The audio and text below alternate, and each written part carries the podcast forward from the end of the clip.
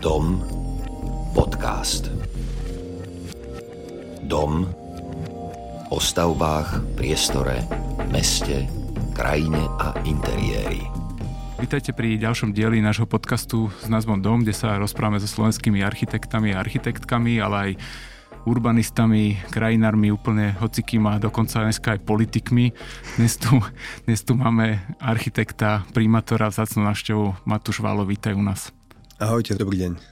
Ja som Jarok Robot a dneska tu som mnou Liana Rosinová. Ahojte.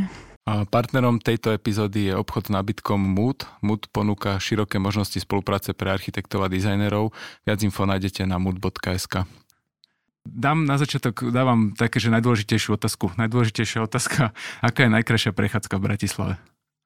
Milujem akúkoľvek prechádzku v Bratislave, to je moja univerzálna odpoveď vždycky.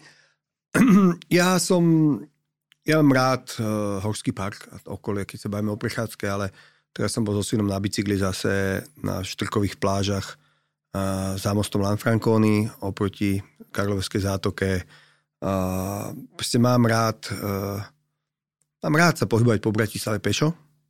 Vždy, keď tu možnosť mám, tak to využijem, pretože z auta, ani z električky, z autobusu, ani z bicykla človek neuvidí také veci, ako uvidí pešo. A vždy, keď mám možnosť ísť pešo niekde inde, kde som ešte nešiel po Bratislave, tak ju využijem.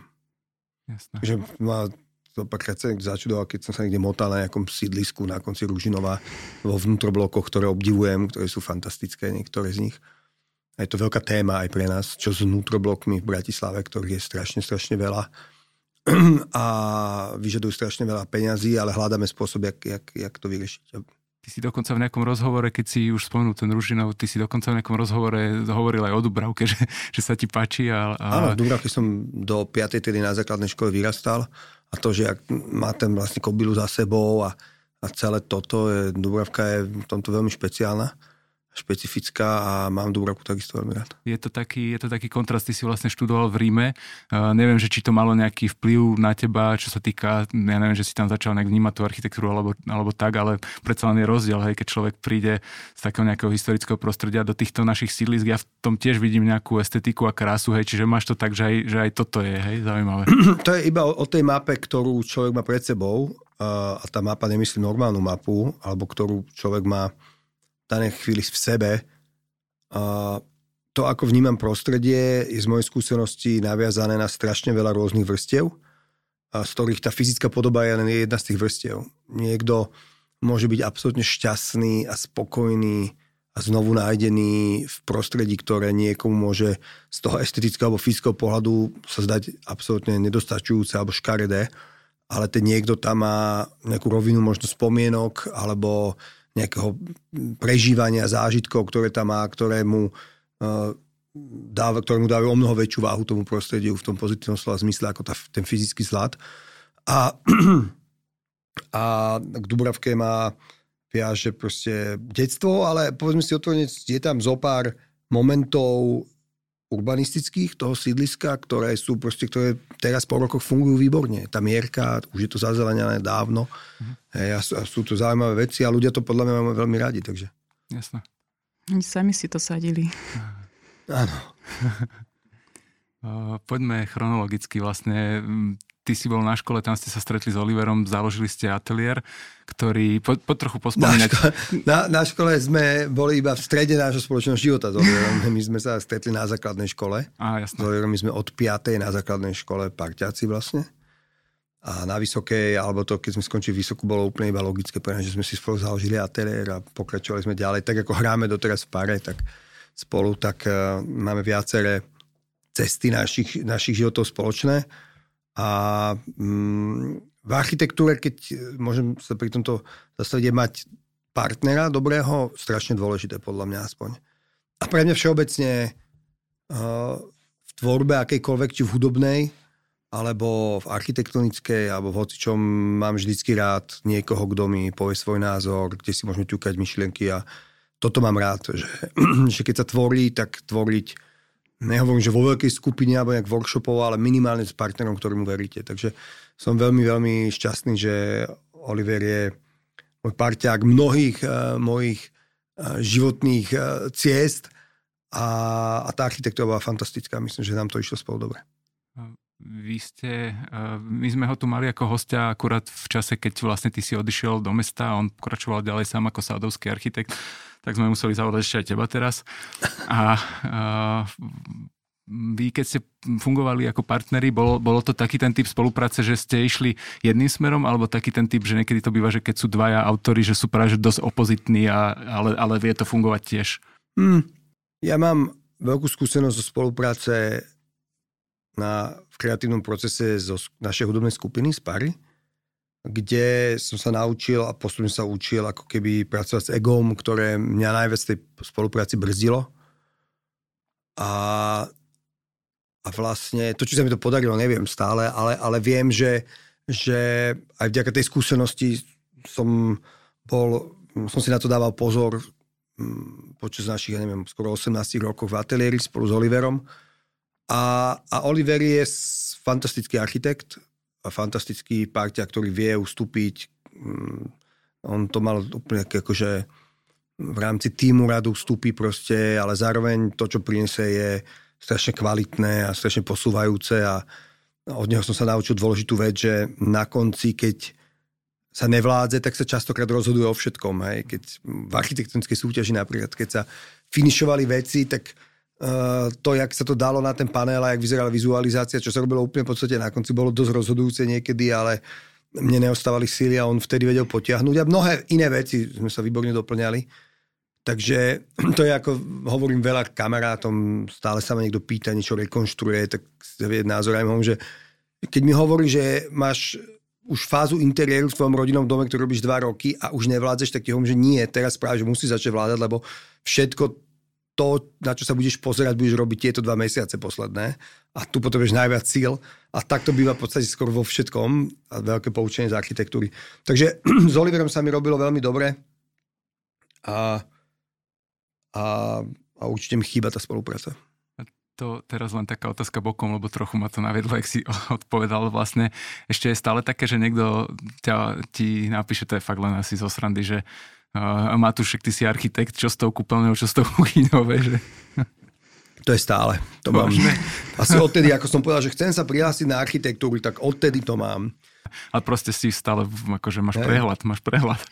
Ja, mňa zaujalo to, že vlastne pochádzaš silne takého kultúrneho prostredia. Mňa prekvapil ten Miroslav Válek a vlastne také literárne prostredie a naozaj taká najvyššia kultúrna politika. Prečo architektúra? Alebo aký to má... Ja som čierna ovca našej rodiny, ja som vlastne jediný nepreložil žiadnu knihu. Môj brat, moja sestra, samozrejme moji rodičia dráhy preložili. Otec prekladal Umberta Eka, mama redikovala Umberta Eka, veľa kvalitnej literatúry preložili. A ja som sa v tom umení posunul, to sa tak hovorí, že architektúra je matka umení. Aspoň keď som bol v Ríme, tak sme to dosť riešili na rôznych tam, aj keď som bol na gymnáziu technického zamerania, stále bolo o mnoho humánnejšie ako akékoľvek naše gymnázium, v tom, jak sa tam veľa bavilo o umení a literatúre a o všetkom tomto. A ja som vlastne... tú literatúru mám v textoch. Ja občas robím tie texty. A nie, že by som sa nimi chcel nejak chváliť, ale je to predsa len nejaký literárny, ako keby... Nemyslím si, že sa môžem nimi chváliť, tak som to povedať. Ale je to nejaký literárny počin, aspoň toto. Riadna šírka vlastne zaberú od textov. No dobre, akože nepreložil si knihu, ale máme tu na stole najmenej 2 knihy, s ktorými máš niečo spoločné. Máme tu plán Bratislava. To je ako keby váš program, keď si ty išiel, alebo keď sa chystal na kariéru primátora, tak ste prišli už s takouto hrubou knihou, kde bol vlastne váš program. Ako je možné, že si mal ako keby čas, alebo ako je možné, že sa tomu mohol venovať popri práci, alebo ako si som mal prišiel? Výborného parťaka v ateliéri, na ktoré sme tu spomínali, to je dôležitá vec, ale treba povedať, že keď som sa v 2016 spýtal sám seba, hoci koho internetu, že akú má víziu Bratislava, alebo a nemusí byť nejaká veľká vízia, alebo že ako majú vyzerať akákoľvek vec bratislavská o 3, 4, 5 rokov, tak vlastne na to nikde nebola žiadna odpoveď. Mali sme taký ten PHSR, plán hospodárskeho a sociálneho rozvoja, ktorý je povinnosť pre mestá, ktorý musia robiť, keď chceli čerpať nejaký typ eurofondov. A tak to aj vyzeralo väčšinou. Je zo pár firiem, ktoré to robí pre všetky mestá, veľmi schematicky. A prišiel som z toho videa, že poďme my urobiť náš vlastný alternatívny plán, ktorý bude ale lepší ako akýkoľvek iný plán, ktorý dotedy bol urobený pre Bratislavu. A nadchol som preto približne 70 ľudí, ktorí to so mňou asi rok a pol. Po večeroch sme to dávali dokopy a tam to moje platidlo bolo úplne jednoznačné. Povedal som im, ak sa stanem vďaka tomuto primátorom, tak tú vašu ideu, ktorá je v pláne Bratislava, zrealizujem. A myslím, že veľkú časť tých ideí som zrealizoval, respektíve robím na to, aby sa zrealizovali. Študoval si aj na Kolumbijskej univerzite v New Yorku. Bolo to občianska aktivita v meste. Tiež to má súvisť s tým, s tou snahou. Ja som mal... Nedá sa povedať, že som študant, bol som tam na takzvanom výskumnom štipendium Fulbrightovom, a nejakých 6 alebo 7 mesiacov, nepamätám si 5, v 2010 až 2011, a bolo to úžasná vec, venoval som sa mojej téme, to bol, že altruizmus a architektúra, a ktorý vychádza z aktivizmu a architektonického, toho, čo som robil v mestských zásahoch, a vychádzal z toho vlastne, vtedy bola taká strašne v móde, taká, alebo diskusia v architektonickej obci, na svetovej úrovni, že to pro bono práca architektov, akým spôsobom sa vedia odpútať od toho nekonečného ťaživého vzťahu s klientom, ako niekým, kto vás platí. Čo sa stane, keď zrazu vás nikto neplatí? Robíte niečo len tak a to je celá veda okolo toho. No ale skončil som tak, že som sa popri tom všetkom, ako som nasiel v tej knižnici Fakulty architektúry Kolumbijskej univerzity, ktorá sa hovorí, že je jedna z najlepších architektonických knižníc vôbec na svete. A som hrdý, že tam že jedna z kníh, ktorú sme robili o mestských zásahoch, tam aj je, ju akceptovali, tak nejakým spôsobom som začal vnímať to, čo sa deje v New Yorku na uliciach. Tam sa diali šialené veci, tam sa ulice z dňa na noc alebo z noci na ráno zastavovali pre autá, rozširovali sa chodníky, vybudovali verejné priestory. A zistil som, že tam sa deje revolúcia, ktorú tam proste robí Bloomberg, ale hlavne jeho šéfka dopravy Janette Sadik-Khan. A bol som fascinovaný tým a som to sledoval a tam vznikla taká vec, že keď oni vedia takto meniť New York, tak aj Bratislava sa musí dať meniť. Boj ulicu. To je vlastne tá druhá knižka, čo tu máme na stole, čo ty hovoríš, že si žiadnu nepreložil, ale tak v tomto tiež máš ako trochu prsty. Žane tu bola nedávno dokonca v Bratislave, aj sme dávali k tomu pozvanku, aby ľudia na to prišli.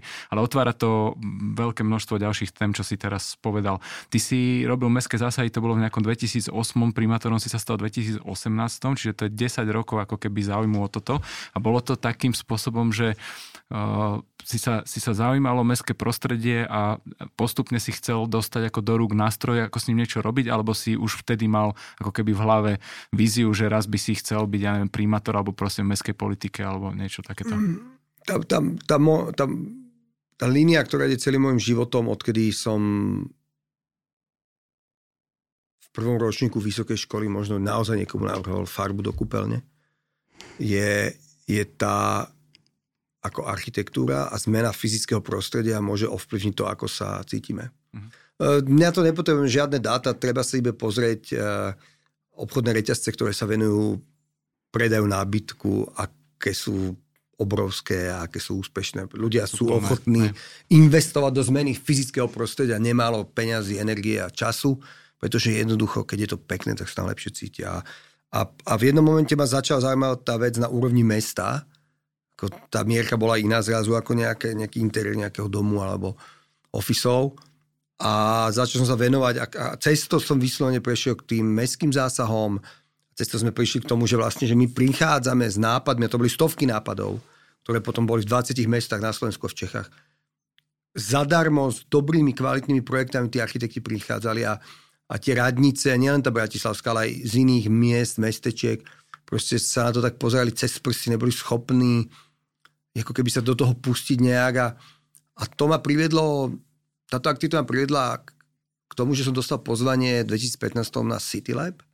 CityLab je taká konferencia iba na pozvánky, ktorú robí Bloomberg a je to, ja myslím, že určite jedna z najlepších, ak nie najlepšia konferencií o mestách na svete.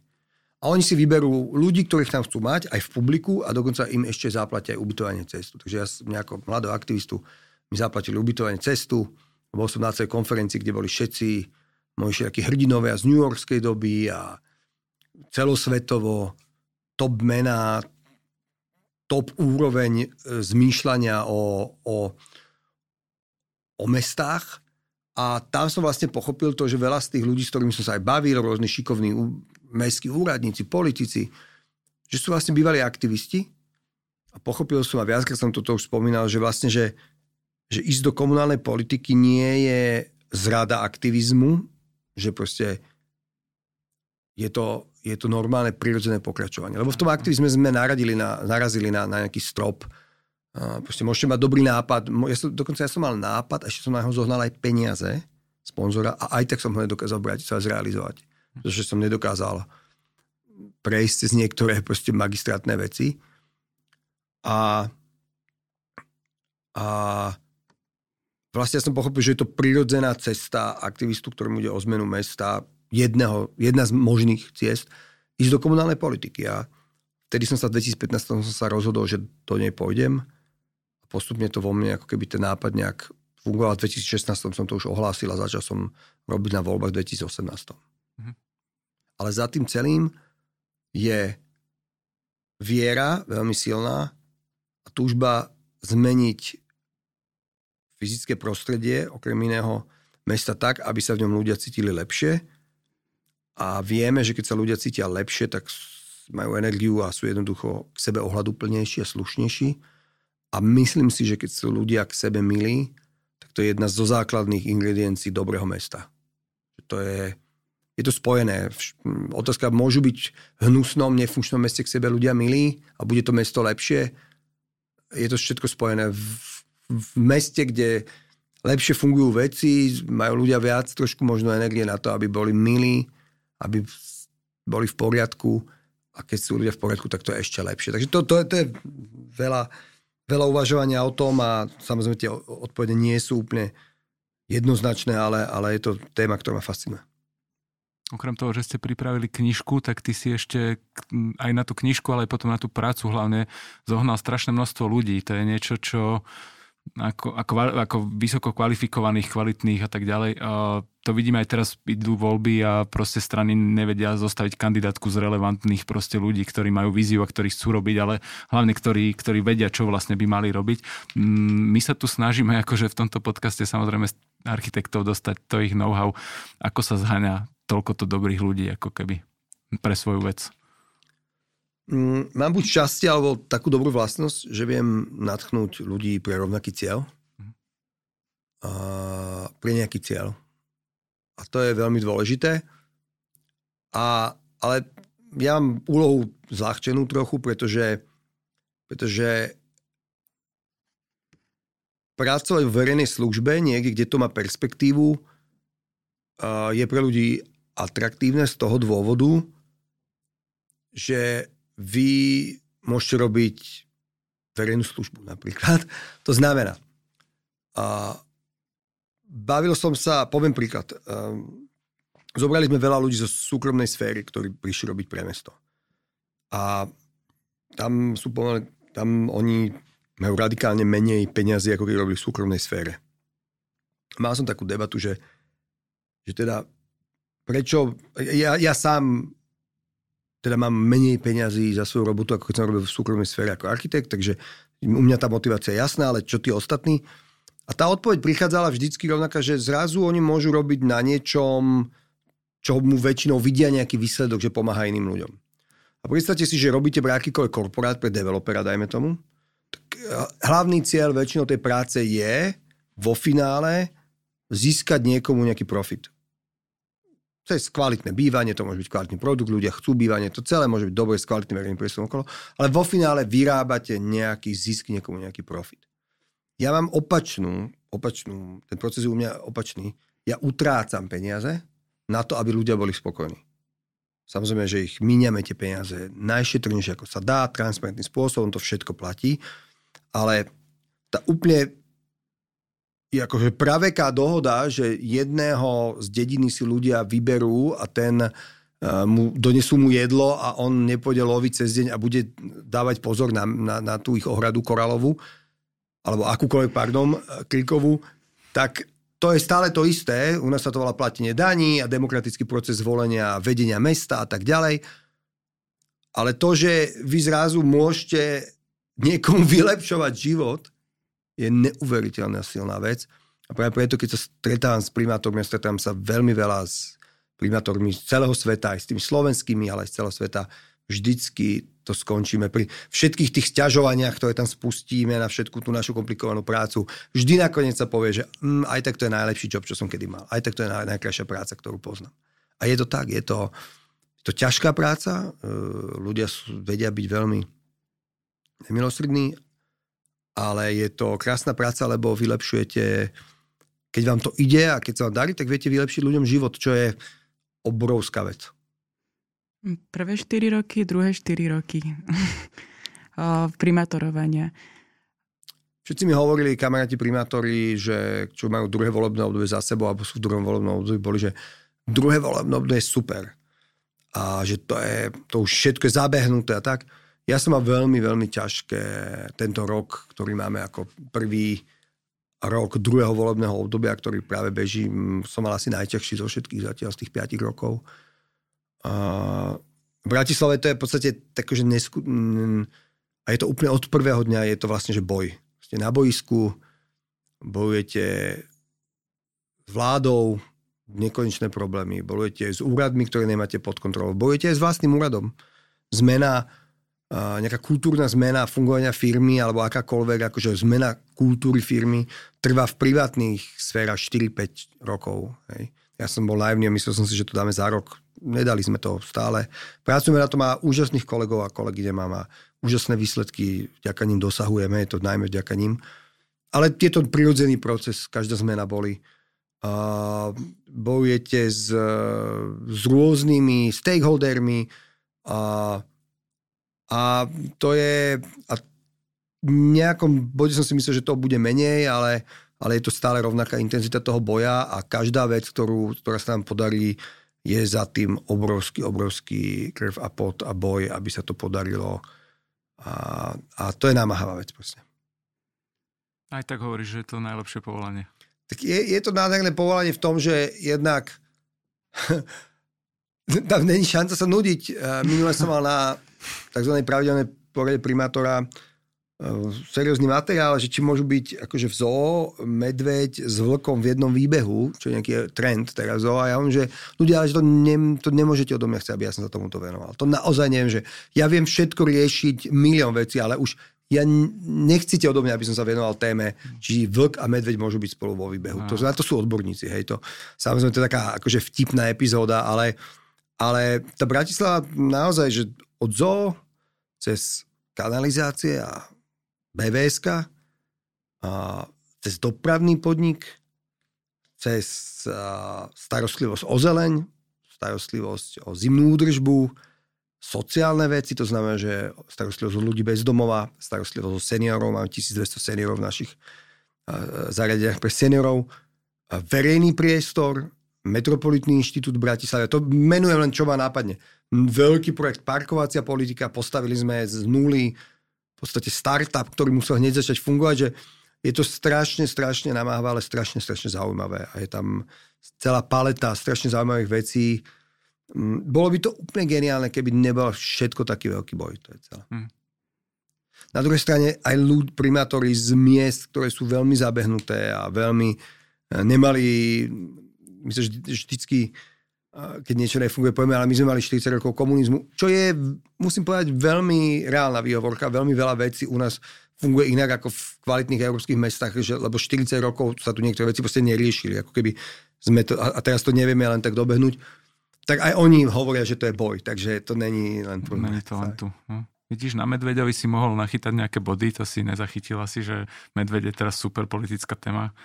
Tak my máme nášho v zoo, takže to je iného medvedia, ktorý riešim, nový výbeh potrebuje. Toto je moja veľká téma. To je asi málo, no. To asi nebude stačiť. Ja som v Bratislave od roku 2004 a naozaj sa asi udialo minimálne vizuálne čo najviac zmien za tvoje volebné obdobie. Máš nejaké možno presne toto know-how alebo rady pre ostatné mestá alebo pre ostatných ľudí, aktivistov, študentov, ktorí sú rovnako fascinovaní, čo by mohli vedieť oni urobiť alebo nejakú cestičku, čo by sa dalo? Trošku ten aktivizmus, ktorý tak boomoval alebo tak veľa fungoval počas od toho 2007, 8, 9, 10 a ďalej. Ja mám pocit, že tu trošku menej toho aktivizmu, čo je možno OK, lebo vo finále mesto v ideálnom stave by mesto malo byť dobré a ľudia by ho nemuseli riešiť. Sú tu rôzne skupiny, také lobistické, ktoré robia kus dobrej práce, tlačia nejakú tému, hovoria o nej, diskutujú o nej. My máme ako keby taký program na, v rámci kultúry, v rámci nadácie mesta Bratislavy, kde je súčasťou toho aj, že verejné priestory, niekto si chce zlepšiť verejný priestor zopár tisíckach eur, to je ako celá tá nadácia má, myslím, že tento rozpočet 800 000 eur, ale tie granty sú relatívne malé. Takže usilujeme sa s každým, kto je aktívny nejak, akože ho nájsť a dať mu nejakú pomocnú ruku. Ale máme Metropolitný inštitút Bratislavy, to je organizácia, kde aj sú, myslím, že interní dneska, akože teda ľudia, ktorí tam majú nejakú stáž a vedia sa baviť, vedia sa rozvíjať, vedia byť pri tej diskusii o meste. Takže je viacero aj programov, ktoré možno ponúkame a je... tak áno, ja by som mal povedať, že ľahšie sa vám zmení mesto, keď ho vediete, ako keď ste aktivista. Ale keď máte dobré vedenie mesta, tak je múdre a ten aktivizmus príjme a ho obíme ako keby a pomôže ho zrealizovať, dajme tomu. A akurát, že... sú rôzni aktivisti. Sú aktivisti, ktorí len vypisujú spoza počítača niekde a nemá to žiadnu hodnotu. Je to len taký akože zloba vyliatá. A potom sú fakt, že kvalitní ľudia, ktorí rozumejú tomu, rozumia tým témam, sú ochotní priniesť naozaj do tej diskusie nejaký platný hlas. Poďme teraz ešte prejsť nejakých pár konkrétnych vecí, ktoré ste robili. Teraz je horúco... veľká téma fontána na meste, ktoré sa veľmi podarilo. Zachytil som na to veľmi... Za to môžu architekti. No, okej. Okay. Však áno, ty si tu ako architekt primátor, je to taká zvláštna pozícia. Možno to fakt tak súvisí, že ty sa dosť zaoberáš tým vystavaným prostredím, asi to je dosť vidno. Tú fontánu som spomínal kvôli tomu, že potom niekto to dosť dobre okomentoval na internete, teraz nemyslím Postoj, ale Boris Meluš alebo niekto, nespomeniem si žiaľ, ktorý vypichol dosť dobre, že vlastne sa tam zachovalo niečo z tej nejakej takej tej starej estetiky, niečo sa použilo, niečo sa nahradilo a vzniklo niečo jedinečné, čo ako keby inde nemôžu mať, že zostal nejaký kus nejakej tej architektúry z predošlej doby. Máme tu toho kopu v Bratislave. Máte aj nejaké ďalšie takéto projekty, ktoré sú viazané na tú identitu tých minulých akože ér? Ešte poviem k tomu námestiu Slobody, lebo to je taký dobrý príklad. Na začiatku bol samozrejme, že dobrý návrh architektov, ktorí pochopili, ktorí prišli s tým, že treba tú fontánu úplne pustiť k nej tých ľudí a treba ju otvoriť pre tých ľudí, nech sedí donútra. Neviem, či to od začiatku mysleli, že to bude takýto detský akvapark, alebo ja som im v tom pomohol svojou komunikáciou, ktorá potom prišla. My sme to tak v jednom momente začali brandovať aj, ale myslím, že to určite mali v hlavách. A samozrejme, z našej strany tam bola vôľa nejaký kus spevnenej plochy tam mať, miesto 2 trávnikov, myslím, kvôli tomu, lebo toto má byť nové ako miesto demokracie v Bratislave, to námestie SNP nad 5000 ľudí je vždycky problém s mestskou hromadnou dopravou, máme tam električku, čo nám potom každá električka, ktorá nejde, není vypravená, nám niekde chýba na druhej strane konci mesta. A dobrý príbeh tých hlavičiek, ktoré tam boli tie pôvodné, ktoré sú krásne, patria k tomu, ale v podstate sú ocelové, nepohodlné z môjho pohľadu. My máme overené, že na dlhodobie posedenie ľudia proste chcú drevo a tam končí diskusia. Keď máme také tie piacety malé, také krátke na nejakých rohových priestoroch mesta, ktoré máme už viacej zrekonštruovaných, tam dávame ocelové aj kvôli udržateľnosti, aj kvôli tomu, že tam si človek sádne na 5 minút. Možno si zaviaže, niečo si vybere z batohu alebo na niekoho počká a ide ďalej, ale a tam bola tá diskusia, že vlastne sme tie lavičky nejakým spôsobom dali naceniť ich kompletnú opravu. My máme všetky tie pôvodné odložené. Dali sme dokonca vyrobiť aj novú, ktorá stála skoro rovnako ako repa z tej starej. ale proste tá cena bola obrovská. Najmä aj s cenou ocele, ktorá bola taká, aká bola, alebo je ešte stále v nejakej časti. A myslím, že tieto naše bratislavské lavičky priniesli také zmäkčenie trochu do toho námestia a že sú fajn a že sú stále hocikedy ako keby vymeniteľné, keď budeme dosť peniazy na to, že tam chceme vrátiť tie pôvodné, ktoré máme ako keby, nie že odložené, ale aj máme vymyslený ten systém, ako to urobiť.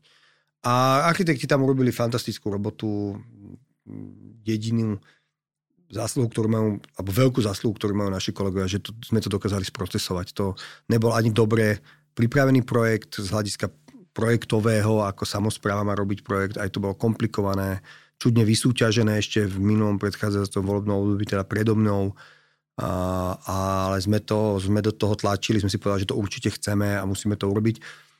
Čo je neuveriteľná tá premena, to je vec, ktorej ja ju opakujem ako mantru roky. Kvalitný verejný priestor vie zmeniť kompletné mesto, vie zmeniť jeho vnímanie, poznáme 1000 iných miest, kde mali 1000 iných príkladov z toho, jak sa niečo obnovilo a naliali sa tam ľudia. Ale keď to vidíte v priamom prenose a vidíte to z hodiny na hodinu, že sa to udeje, tak je to neuveriteľný zážitok pre niekoho, kto sa venuje tejto téme ako ja. To bol... my sme to už mesiac pred otvorením začali promovať, že to bude akože detská fontána, detské ihrisko. To tam vyzeralo.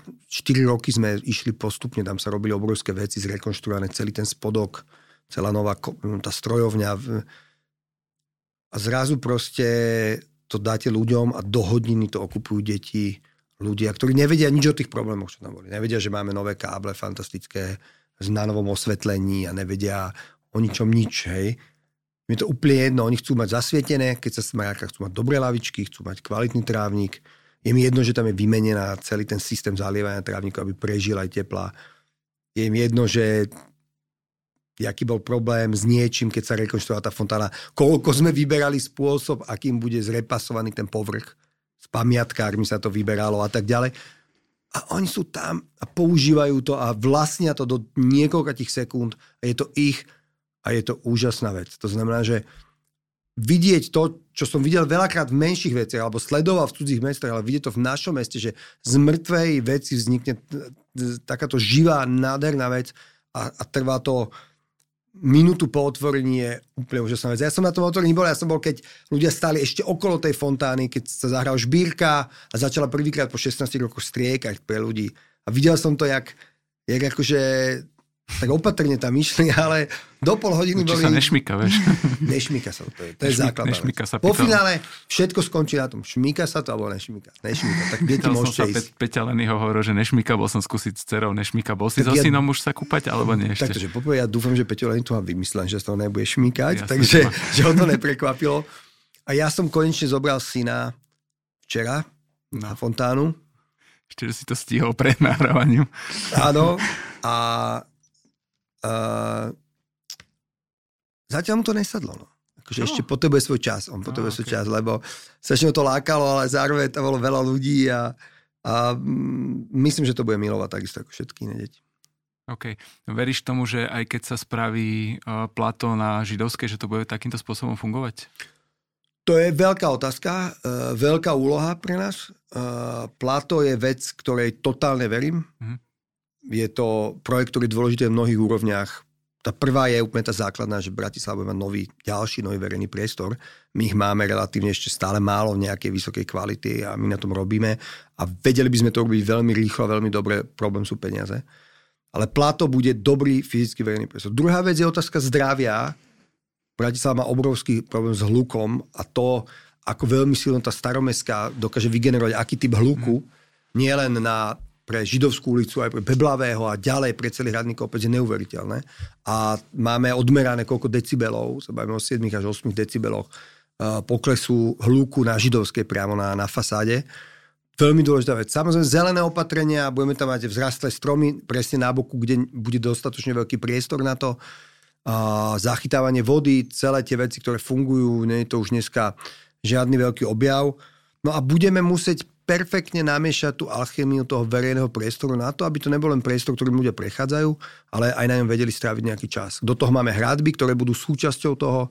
Takže verím, že to bude dobrá A teším sa veľmi, že práve ľudia z New Yorku nám to budú konzultovať z Bloombergu, ľudia, ktorí robili Times Square alebo Highland, ktorí boli pri týchto veciach, ich budeme mať ako konzultantov pro bono. Čiže zase si zohnal nejakých ľudí. To není úplne tak a možno toto je vlastne prvýkrát, keď to tak akože verejne ohlasím. Michael Bloomberg bol starosta trojnásobný New Yorku, jeden z najbohatších ľudí Ameriky, ktorý keď skončil celý svoj tím veľký vytvoril firmu Bloomberg Associates a dal do neho celý svoj tím. Jeho vicestarostka, šéfovia jeho departmentov, to sú jak ministerstva, hej, to sú budžety, to sú väčšie jak Slovensko. A od 2014. tento tím, čo je základný tím 50 ľudí plus veľmi veľa konzultantov, dáva zadarmo mestám, ktoré si vytipuje. A doteraz to dal 19 mestám. Helsinkám, niečo dal Parížu, dal v Bogote, a Milán, teraz boli 5 rokov v Miláne. A my sme 20. mesto, zvolili si nás ako 20. mesto. Preto tu bola Janette Sadik-Khan, ona tu nebola kvôli lekcii a knihe. To bola iba jedna z tých vecí. Ona tu bola s týmom si to celé pozrieť a vlastne my budeme mať v podstate asi od septembra k dispozícii na do konca volebného obdobia ďalšie 3 roky firmu Bloomberg Associates na dané témy, ktoré my už dlho diskutujeme s nimi a je to veľká, veľká vec pre naše mesto, veľká správa. Budú nám radiť tí najlepší ľudia na svete. A bude nás to stať presne 0 eur. No, veľmi s tým držíme palce. No a ešte teda dajme nakoniec nejaké ďalšie plány, čo sa týka Bratislavy aj osobné. Čo bude ešte ďalej, alebo čo sa chystá? Dneska máme veľmi veľa vecí, ktoré fungujú dobre, veľmi veľa vecí, ktoré musíme dotiahnuť, aby fungovali lepšie. A to sú procesy a všetky tie veci. My toľko isto energie dávame ako do verejných priestorov aj do procesov, aby veci fungovali. Hej. Možno ste si to všimli, ale máme po 2 rokoch testovania od tohto roku platbu daň z nehnuteľnosti digitálnym spôsobom. Cez mobilu zaplatíte za 7 minút. Žiadne čakanie na pošte so žltým lístkom a potom zaplatenie nejakého šeku, alebo ako to bývalo. A máme mnohé také veci. Náš najväčší problém sú peniaze. Naše mesto nie je v minulosti žiadnej vlády, to poviem otvorene. Dokonca som zažil veľké nemilosti a ten boj práve s vládou ma strašne vyčerpáva. Chýba tu niekto, kto povie, tak Bratislava je hlavné mesto a máme sa o ňu starať, nie robiť zle. A dneska vieme, že sme schopní sa zmeniť, sme schopní byť možno až v niektorých veciach na špičke toho, ako niektoré veci v európskych mestách fungujú. Zoberte si naše kolo, čo máme, to je úžasná vec, to je na európskej úrovni projekt. Nielen nejaký spôsob, 55 tón konkrétne sa nevyhodilo veci, ale znovu používalo. Není len ekologická vec, to je sociálna vec. To je moment, kedy mesto sa stáva sprostredkovateľom dialogu medzi tými, ktorí majú nejakú vec a chcú niekomu dať a niekto, kto potrebuje, to je sociálna vec. Určite to je európska úroveň, ale aj spôsob, akým hovoríme o našej minulosti, pamiatkách, to ako sme robili tie prenosy z rekonštrukcie Michalskej veže alebo odhalovaní kapsuly, schránky našej, ktorú sme našli v hlave Archaniela Michala. A my to môžeme robiť. Problém sú dneska iba peniaze. Takže toto je moja hlavná vec. Byť si istý, že každé euro, ktoré k dispozícii využijeme dobre, byť si istý, že šetríme peniaze, kde môžeme šetriť a tie, čo máme, investujeme správnym spôsobom. To je hlavná téma, pretože dneska už vieme, že vieme robiť dobrý verejný priestor. Vieme, kde má byť dlažba, kde má byť betónová dlažba, vieme, kde má byť asfalt, vieme detaily, vieme, ako sa starať o stromy, vieme sadiť stromy, vieme mnohé veci naozaj, dneska máme manuály, spôsoby, máme to vyskúšané, potrebujeme finančné prostriedky. Adam Snašik povedal, alebo napísal, že najväčšia vec v Bratislave za minulý rok sú hnedé koše, takže big up. To je úžasná vec, Olo. Naše Olo urobilo a dokázalo v podstate bez nejakých veľkých búrok a vlnobytí presvedčiť ľudí, aby separovali ešte jednu zložku navyše, takže už nemáme len bioodpad, ale máme kuchynský bioodpad, záhradný bioodpad. A je to neuveriteľne úspešné, koľko tón odpadu sa takto získava. To je super vec. ešte predsa len mám nejaké len doplňujúce. Môže byť primátor aj tretíkrát u nás? Alebo to nie je obmedzené? To u nás to je bez obmedzenia. A čo, pôjdeš? Alebo... Neviem na túto otázku odpovedať, ale skoro áno. Aha. Není to vec, proste slúbil som ľuďom plato a chcem, aby bol naozaj dokončený. Dúfam, že kresling bude otvorený, bude dokončený toto volebné obdobie. Plato pevne verím, že bude začaté a bude vo veľmi vysokom štádiu rozpracovania, takže ale samozrejme ešte mám čas sa rozhodnúť. Veľká politika? Veľká politika platí to, čo som slúbil. Idem, moje srdce aj myseľ je v Bratislave a venujem sa Bratislave na teraz. A posledné ešte, chýba ti navrhovanie, alebo... Ja toho navrhovania mám strašne veľa. Ja konzultujem všetky veci, ktoré sa dejú. Chcem si byť istý, že to je dobré. Minimálne tie väčšie veci idú vždy cez mňa. Takže som veľmi v úzkom styku s architektúrou a premenou fyzického priestoru. Musím povedať, že som nejakú chatku minule sám si začal kresliť a pekne som teda akože už drevený, že strátil som tú rýchlosť urobiť dobrú dispozíciu, ale stojí mi to za to a pre mňa to, že môžem na pravidelnom stretnutí s MIBom sa pozerať, ako iní architekti navrhujú verejné priestory pre Bratislavu a byť s tým v kontakte je pre mňa úplne skvelé. Kecaš im do toho v úvodzovkách? Určite im do toho kecam. Akože do navrhovania myslím. Ako? Aj do navrhovania myslím. Áno. Tak, je to prirodzené, lebo mesto je klient. A v súčasnej dobe ako keby z tej pozície klienta sa do verejného priestoru nikto na meste nevyzná viac ako ja. Dneska už nejakí mibáci, kde sú dobrí architekti a tak, ale ja som prišiel z prostredia, kde som 7 rokov rekonštruoval 3 národné kultúrne pamiatky a robil malý verejný priestor a vedel som o detailoch, o platanoch, o drevených trámoch, o hocičom strašne veľa. Bol som naozaj akože nadúpaný. Ja viem, mali sme, možno už sú to, neviem, či tisícky bytov postavených v ateliéri. To sme vedel som veľa o tom, koľko stojí bežný meter v tých časoch s plastovými oknami na jednoduchšie bytovky napríklad. A keď mi niekto tvrdil inak, tak ja som mu tvrdil, že ale není to tak.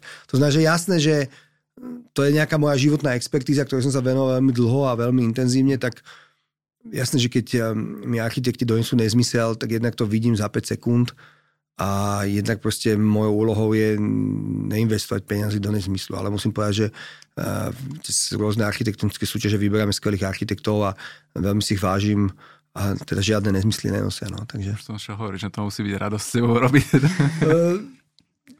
Nie, jasné. Tak keby sám som bol architekt, sám som klientovi predával niektoré veci a viem celý ten mechanizmus, ako funguje, ale ja sa v nejakom momente s akokoľvek vecou musím postaviť pred ľudí a podať, vaše dane sme minuli na túto vec a tam je to celé ešte iné. Tam to chcem, aby v podstate ideálne každý šrobík bol dobre zdôvodnený v tej veci. Hej. Že to, že architekt má svoj koncept v hlave a chce urobiť takú vec, je dobré, ale musí to pomáhať tomu väčšiemu celku. Jasné. A tak hej, ty si dostaneš ty asi. Širší rozmer ešte. Ďakujeme za to. Ešte tvoju otázku. Akékoľvek odporúčanie na záver. Odporúčanie pre koho? Pre architektov, pre ľudí, ktorí vedú nejakú organizáciu, alebo je tam... Vlastné. Moje vlastné. Je to úplne jednoduché. A to je odporúčanie, ktoré vám povie strašne veľa manažerov. Zaznelo to veľakrát. Ak chcete dosiahnuť, ako keby... Môj poznatok je taký, že ideálne je... Nehovorím o verejnom priestore, ale ideálne je... keď som v miestnosti s ľuďmi, ktorí sú vo všetkých témach lepší ako ja. To je základná vec. Ja môžem byť možno najlepší v tom vnímaní toho verejného priestoru, to je niečo, čomu sa ďalej venujem a ako primátor naopak ešte moja poznateľnosť tejto problematiky je ešte hĺbšia a väčšia ako predtým. Ale to je základná vec. Ja nemôžem vedieť o niektorých veciach viac ako moji top kolegovia, pretože oni majú byť lídri v tých témach a to je úplne prirodzená vec. To znamená, že obklopiť sa kvalitnými ľuďmi, inak povedané, a mať dobrý tím. To je... Nevymyslel som teraz oheň alebo koleso. Každý manažer, ktorý má upratané ego nejakým spôsobom, tomu rozumie. To sú tí ľudia, ktorí posúvajú ten výsledok. sa získava vďaka ním. Hej. A toto je veľmi, veľmi zásadná vec. A potom je strašne veľa rôznych poznatkov, ktoré som získal. Niektoré sú úplne prirodzené, niektoré sú tiskrát povedané. Neviem, či mám nejaký taký špeciálny môj. Asi ani nie. Toto je asi veľmi dôležitá vec. A ešte možno jeden, že za každú cenu vždycky urobiť maximum. To je zásadná vec, ktorú sa radím dlhú dobu, pretože aj keď sa niečo nepodarí a vy viete, že ste urobili maximum preto, aby sa to podarilo, ten pocit je iný, ako keď viete, no, mohol som ešte mať na to 100 meetingov naviac a možno by to bolo lepšie. Tak radšej dám tých 100 meetingov naviac. A väčšinou sa samozrejme 100 meetingov naviac na akúkoľvek tému výrazne odrazí v tom výsledku. Ale to je tá bolestivá fáza, keď už nevládzete a ešte nútite ľudí, ešte sa na to poďme pozrieť a ešte keď je niečo tak možno tak nie je. Chcem to mať overené druhý a tretíkrát. Pre istotu. Akože múdrosti je veľa, ale to je... Ale vidieť to je v praxi. A to je ten preklad. Ja, jasné. Tak už nemusíš prekladať knihu. Veľmi držíme palce a fakt ďakujeme za návštevu v nabitom programe. Dúfam, že sa ti dobre rozprávalo. Ďakujem veľmi pekne a držím vám palce teda podcastu, držím palce dôležité témy a teším sa, že som mohol chvíľku hovoriť o Bratislave. Väčšinou mi ľudia zakazujú hovoriť o Bratislave, niekde prídem a hovoria, že po 10 minútach, že už ale nehovor o Bratislave. Takže keď môžem hovoriť o architektúre, o Bratislave, tak som veľmi rád. Keď tu boli ľudia z Bloombergu, Janette Sadik-Khan, boli sme na večeru prvý večer a konečne prvýkrát som mal publikum, ktoré chcelo počuť o tej Bratislave všetko. A po 2 hodinách mi hovorili, ešte hovor, a ešte nám toto povedz, ešte toto. Takže mal som 3-hodinový monológ na večeri, ale konečne som niekomu mohol povedať to, čo robíme v Bratislave. Vždy si povedal, že hodinu máme. Jasné. Veľmi pekne ďakujeme. Ďakujeme pekne, držíme palce. Partnerom tejto epizódy je obchod s nábytkom Mood. Mood ponúka široké možnosti spolupráce pre architektov a dizajnerov. Viac info nájdete na mood.sk.